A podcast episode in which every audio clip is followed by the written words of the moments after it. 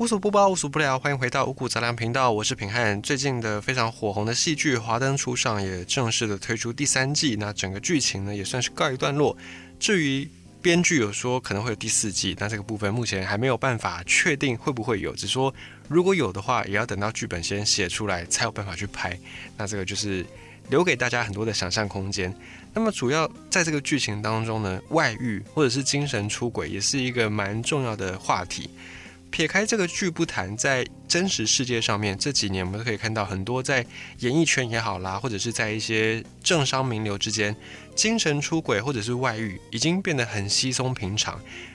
在现在这个年代，如果你要做成新闻，好像一对夫妻结婚四五十年都没有外遇，都没有精神出轨，好像还比较容易变成新闻，已经变成了这样的一个世道。那么究竟？这个精神出轨是不是现代人的一种文明病呢？因为感觉以前好像没有这么多精神出轨的案例嘛，至少台面上我们没有看到这么多。所以它究竟是不是因为现代人的一些生活模式啦，或者是一些社会结构改变而衍生出的一种新的文明的现象，或者是它其实是刻画在人类基因当中的一个选择？然后只是过去媒体可能没那么发达，我们知道的就没这么多，也有可能是这样子。那么讲到出轨这件事，又分成两种，一种是肉体的出轨。那肉体的出轨这个就没什么好说的，因为在法律上面，如果你是没有结婚，那你大概就是受到道德上的谴责，没有什么太大的问题。但如果你是已经有结婚的话，肉体上的出轨，这个是会构成就是侵害配偶的权利，它是会让你吃上一些民事上的官司的。即便现在已经有通奸除罪化，可是呢，这个如果你在婚姻当中、婚姻存续的关系当中，你进行了肉体出轨的话，那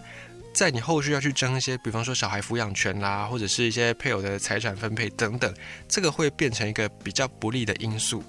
那么在肉体出轨，我们就不多谈，因为这个没什么好谈的，它就是一个发生的事情嘛，发生就是发生的。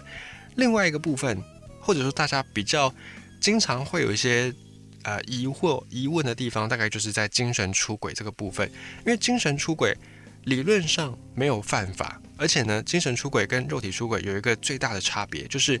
肉体出轨一定会有两个人知道嘛，就是当事人两个人会知道，可是精神出轨只要你不说，基本上不会有人知道，所以精神出轨一般它比较介在模糊地带，比较在灰色空间，就很难让人确定说我到底是不是出轨。那假设呢？你觉得你是出轨，那出轨的时候，你就会觉得，哎，自己精神出轨是违反道德，你会开始有一些良心的谴责，或者你会感觉到恐慌，感觉到自责。但另一方面，你可能又会沉浸在精神出轨带给你的那种刺激的感觉，于是你就会不知道如何是好。但其实精神出轨它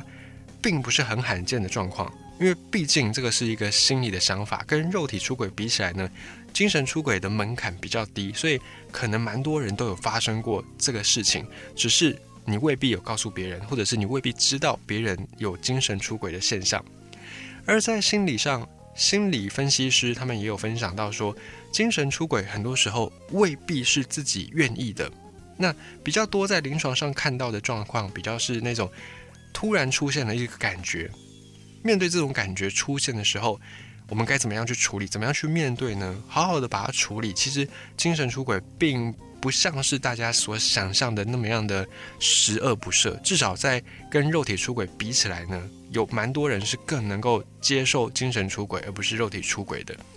那么我们把话先说清楚、讲明白，就是今天分享这一篇呢，平安并不是鼓励大家去精神出轨或者是肉体出轨，并不是。因为毕竟你在一段亲密关系当中，即便你结婚，即便你没有结婚，你在一个有伴侣的关系当中，只要你进行了出轨，这个都是会对你的伴侣造成一定程度的伤害的。那当然，如果你们是彼此协议好，说维持那种开放性的交友关系，那那就另当别论。但大部分的时候，我们在一段亲密关系当中呢，我们通常会默认、会预设对方是忠诚的，而我们也当然要做到这一点嘛。所以，心理出轨、精神出轨，当然就不是这么样好的一件事情。可是精神出轨比较麻烦的一个点是，肉体出轨往往就是罪证确凿嘛，讲难听一点就是这样子。可是心理出轨、精神出轨并不一定，有的时候你也可能会自我怀疑说，诶，我是精神出轨吗？或者是我这样算吗？这个时候我们要怎么样去判别呢？心理师说，可以从几个地方来观察。首先，第一个是这种精神出轨的关系，跟好朋友、跟好兄弟、好姐妹的那种情感是蛮类似的，所以我们有时候会混淆。但要怎么样分辨呢？你可以去看你跟这个对象的相处，是不是他的优先顺序比其他的朋友还要高？你说这样不准啊，总是会有几个比较要好的朋友嘛。对，是没错，会有几个比较要好的朋友，没错。可是呢，当你的这个比较要好的朋友出现的时候，你什么事都是以他为优先，以他为主，甚至多过于你亲密关系当中的伴侣的时候，那你就要留意，可能有精神出轨的前兆。再来是精神出轨，它比较难去界定的原因，是因为。因为精神出轨，它在道德上的瑕疵也是有的。一般来说，我们都不希望自己变成渣男渣女，也不希望对方是渣男渣女。所以，出现精神出轨的状态的时候，我们可能就会伴随着一些掩盖的情况。我们可能会不承认，或者我们会说服自己说：“没有，没有，我不是精神出轨，对方只是比较好的朋友而已。”这个时候呢，也是会造成精神出轨的状况难以认定。不过，在心理学的角度上，还是可以从四个地方来观察。这四个地方呢，分别叫做外在吸引、内在吸引、寻求刺激以及自我证明。大概可以从这四个面上来看。那么，什么叫外在吸引呢？就是很简单，你受到对方外貌的吸引，像是美色啦、身材啦、脸啊、外表的吸引，又或者是不一定是外貌，可能这个人很有权势，或者是他家世背景很好。那这一点呢，就是所谓的外在吸引。有的时候你会觉得，哎，跟对方出去，对方这看起来就是白富美，看起来就是高大上，带出去就很有面子，这个就是外在吸引。那么内在吸引呢，指的是内涵。这个内涵可能是因为你，因为对方很有学养，因为对方的那个气质很好。那你会被内在吸引的原因，可能是因为你自己本身缺乏这种气质，所以你希望。从对方身上能够补足你自己的这个不足，你就会去寻求这种内在吸引；又或者是你在你本来的亲密关系当中，你缺乏这个特质。像是有的人在亲密关系当中，可能呃夫妻结婚了很久，已经老夫老妻了，就相处上不会那么细腻，可能就是比较直来直往。那这个时候你在一段关系当中，如果缺乏了那种温柔的感觉，不论男女，你就有可能向外去寻求。你需要温柔的这个满足，那你可就必须要从外在来寻求。这个时候，你被这种温柔啦、被体贴啦、被这种小鸟依人啦、善解人意，或者是有人说霸道总裁的那种保护，这些都算是内在吸引。这个就是，这个也算是精神出轨的一大原因。又或者是你在你的亲密关系当中，你经常跟伴侣吵架。那吵架吵一吵之后，你就会发现这个关系对你来说已经是一种精神消耗。那你反而会去找那种相处起来让你很舒服、让你没什么负担的。这个时候也算是一种内在吸引的精神出轨。那除此之外呢？有一些人是觉得。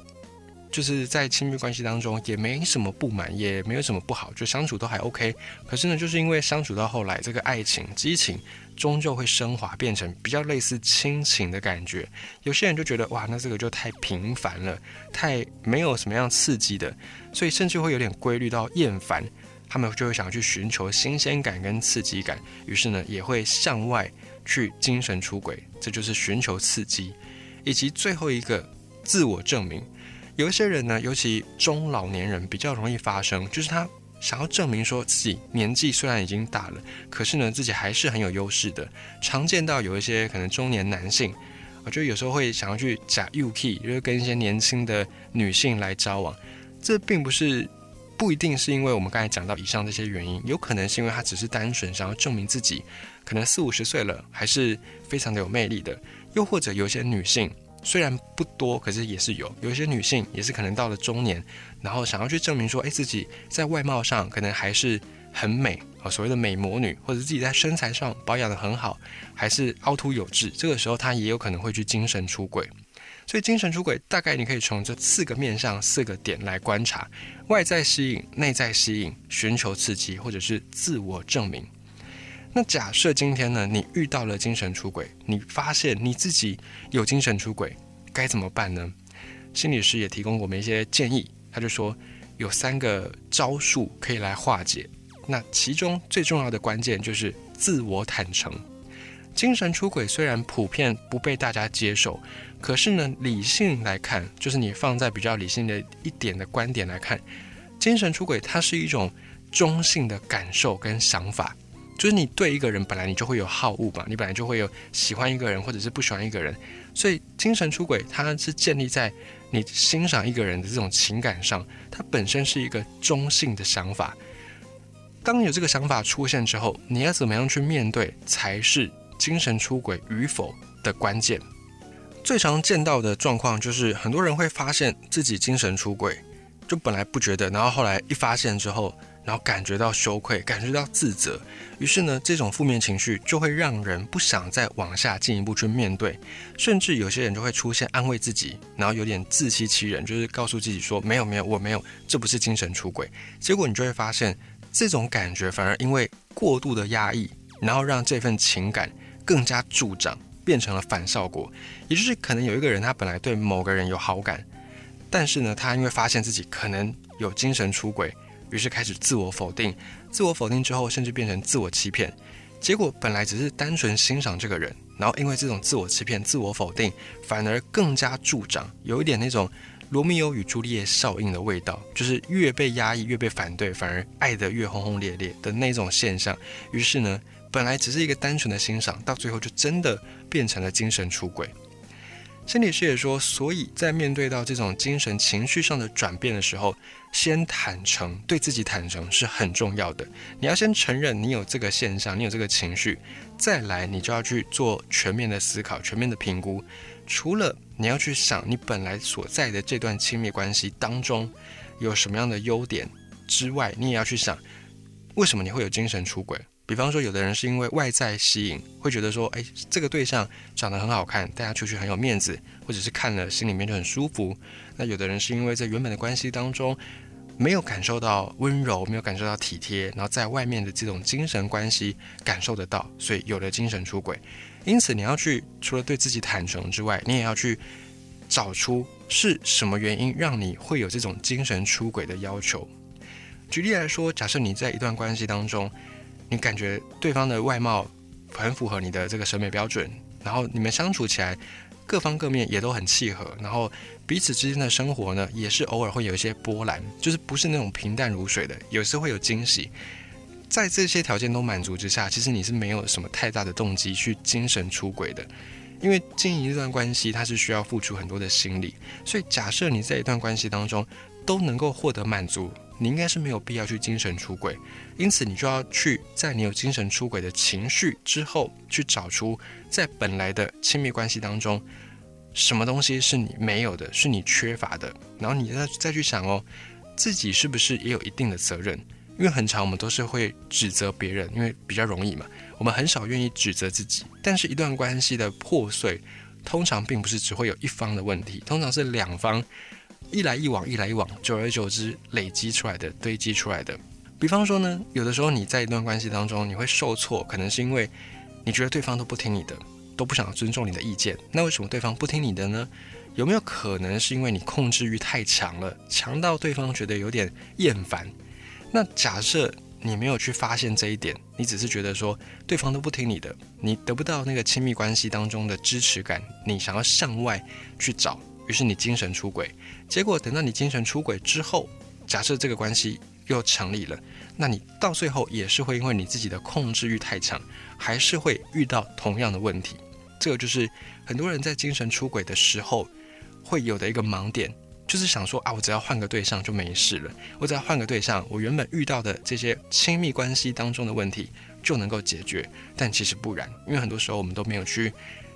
找出自己的问题，我们都只是在指责别人的问题，所以到最后你会发现，为什么有的人会一而再、再而三的爱上所谓的渣男，或者爱上所谓的渣女，而且总是喜欢上同一种人，总是被同一种人吸引，然后又在被同一种人伤害。其实很多原因就是源自于我们没有真正的去审视，在一段亲密关系当中，到底我们的问题在什么地方。